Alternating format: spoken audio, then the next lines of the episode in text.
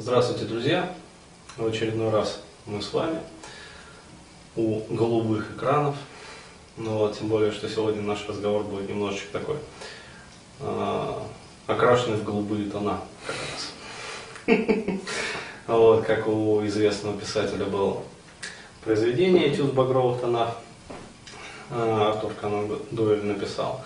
Вот, также сегодняшний вот, видеокаст можно назвать «Этюд в голубых тонах».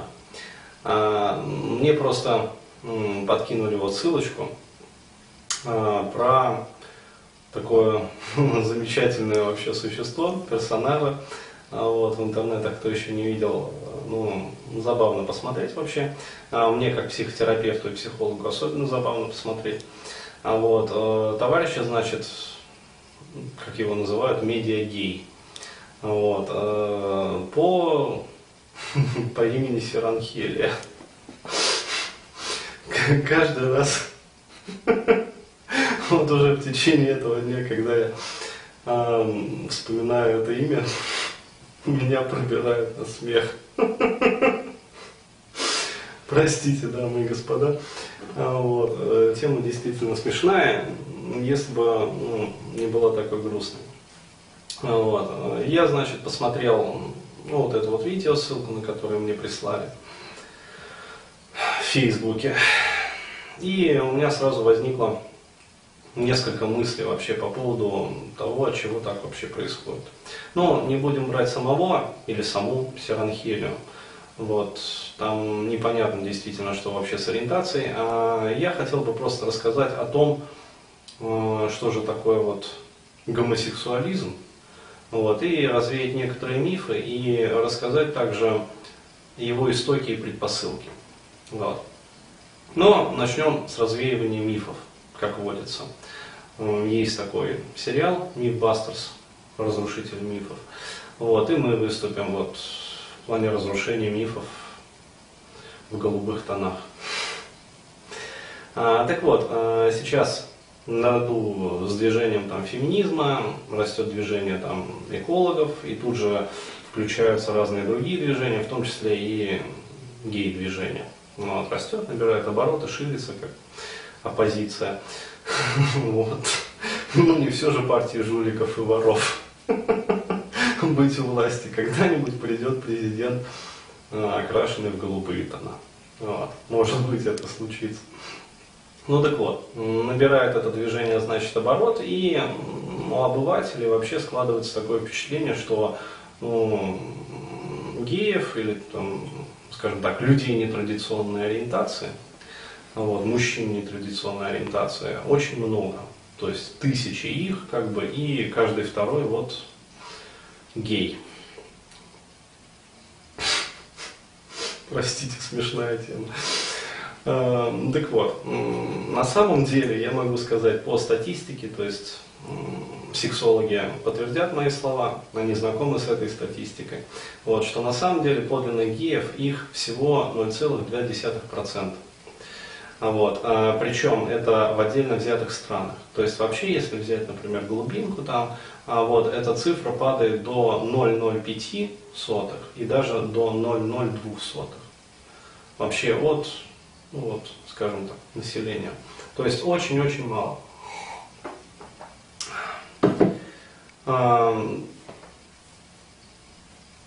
Они же вот, проповедуют о том, что их, в общем, ну, действительно очень большое количество. Чуть ли, вот, да, действительно смотришь, не каждый второй как бы, нетрадиционной ориентации.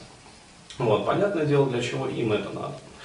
То есть, действительно, они от этого получают там какие-то свои выгоды, а вот, меркантильные и не очень, ну, да бог с ними, как говорится.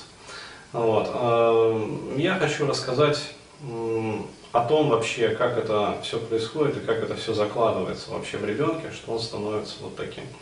А, то есть я уже сказал, что подлинных геев вот очень-очень малый процент, то есть там сотые там, доли вообще процентов от общей массы ну, нормальных мужчин. А, что такое подлинный гей? Что такое подлинная вообще гомосексуальность? Вот, подлинная гомосексуальность, то есть подлинным можно называть гея, если он, скажем, в постели с женщиной даже, э, лежит в постели женщины, но при этом думает о мужчине. Вот. В основном же, ну скажем так, на один случай вот подлинного гомосексуализма встречается вообще, и не только в России, а вообще вот по всему миру, порядка там 100, 200, от 100 до 200, то есть разные исследователи приводят разную статистику, так называемого э, приобретенного гомосексуализма. Вот, то есть это гомосексуализм, э, обусловленный не э, развитием плода в чреве матери, а какими-то психологическими факторами или психическими факторами. Теперь э, я бы хотел рассказать, что вообще, как э, случается вот Э, как развивается подлинный гомосексуализм. А, дело в том, что на определенной стадии эмбрионального развития, вот, это более точно скажут там э, неонатологи, специалисты, вот, э, происходит закладка сексуального центра. Ну, то есть в мозгу происходит вот закладка как раз этого центра. И если мать, которая носит, соответственно, мальчика в чреве своем, в этот момент переболеет каким-то тяжелым инфекционным заболеванием, вот, то в этом случае э, ребенок, который рождается, он становится вот как раз гомосексуалистом. Это такая вот врожденная, то есть подлинная гомосексуальность. То есть нарушение вообще вот в биологической программе. А, есть даже заболевание известное, вот, оно называется краснуха. Вот, то есть если мать в определенный период то есть, по-моему, там где-то 7, что ли, месяцев. Я сейчас просто привожу по памяти. Э, по-моему, даже раньше. Вот, э, заболевают этим заболеванием. Вот, то, соответственно, там статистика 98%, в 98% случаев родившийся мальчик становится гомосексуалистом. Вот это ну, действительно вот, аномалия развития, внутриутробного развития. А вот, во всех остальных случаях, то есть вот там, как я уже говорил, на одного там подлинного гомосексуалиста приходится порядка 100-200 приобретенных. Вот это психологические особенности развития уже после рождения ребенка. А, к чему вообще, как вот к этому ребенок, соответственно, приходит? Вот, в первую очередь, как я уже говорил, это нарушение программ мужественности. Ну, если мы говорим о мужчинах, вот, и, соответственно, женственности, если мы говорим о Э, женщинах и таком нарушении, как вот э, лесбийство. Вот. То есть гомосексуализм женский уже. Вот. То есть, в первую очередь, это нарушение происходит из-за как раз прохождения неправильного вот, прохождения этапа сепарации. То есть, э, кто там смотрел вот предыдущие, скажем, видео, слушал там предыдущие аудио, читал мои статьи, вот. Эм, те могут понять, эм, я вот рассказывал про этапы сепарации, то есть здесь еще раз повторюсь, ребенку на этапах его развития, то есть взросления, вот, необходимо пройти три этапа сепарации. То есть первый этап сепарации, индивидуации, он проходит в возрасте до года. Вот, второй этап сепарации э, проходит в возрасте от 3 до 7 лет. То есть на этом этапе, если на первом этапе ребенок э, отлучается от груди, то есть и выходит вот из этих диадных отношений ребенок-мать, когда ну, нету по отдельности ребенка, нету матери, есть вот эта вот диадная связь, мать-ребенок, диадная система, э, то на этапе вторичной сепарации ребенок э, сталкивается с проблемой третьего лишнего.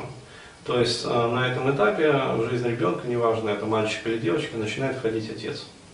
Вот. То есть и э, происходит дальнейшее вот разделение этих вот таких диодных отношений. А, вот. То есть окончательное их разделение, по сути.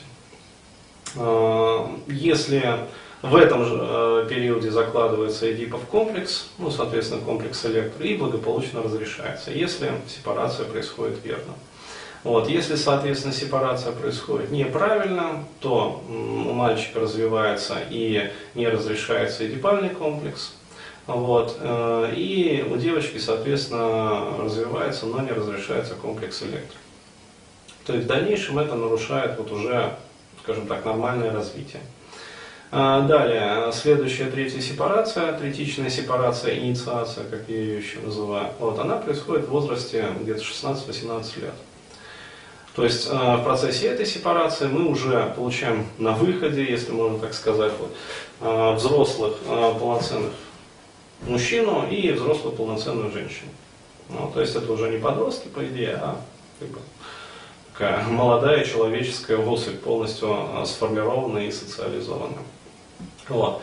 А теперь, что происходит, если, ну, соответственно, вот сепарация, этапы сепарации происходят как-то не так?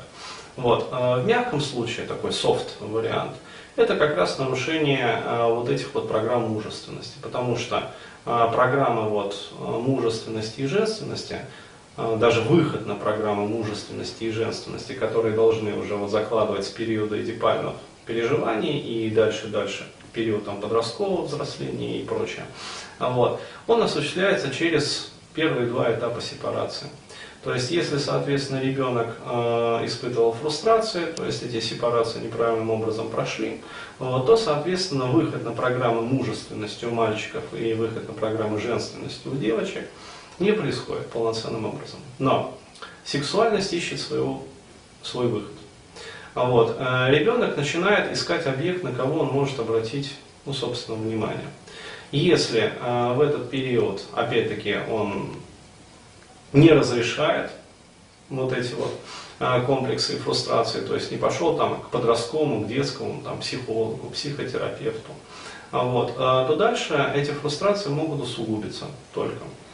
Но, опять-таки, получается сверху такой вот саркофаг бетонный, ну, свинцовый, который давит, ну, как сказать, подавляет вообще реализацию его сексуальных потребностей то есть э, влечение, там, соответственно, к женскому полу, вот, и реализация этого влечения, потому что влечение э, это полбеды, как говорится, э, надо же это влечение реализовать, вот, а если на реализацию этого влечения накладывается запрет, то получается, как вот, э, ну, действительно, вот как ставят такой саркофаг на сексуальности ребенка.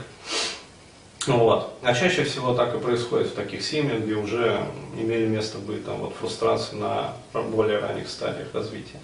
Вот. Но, с другой стороны, на ребенка продолжает давить гормональный, как сказать, вот этот вот фонтан.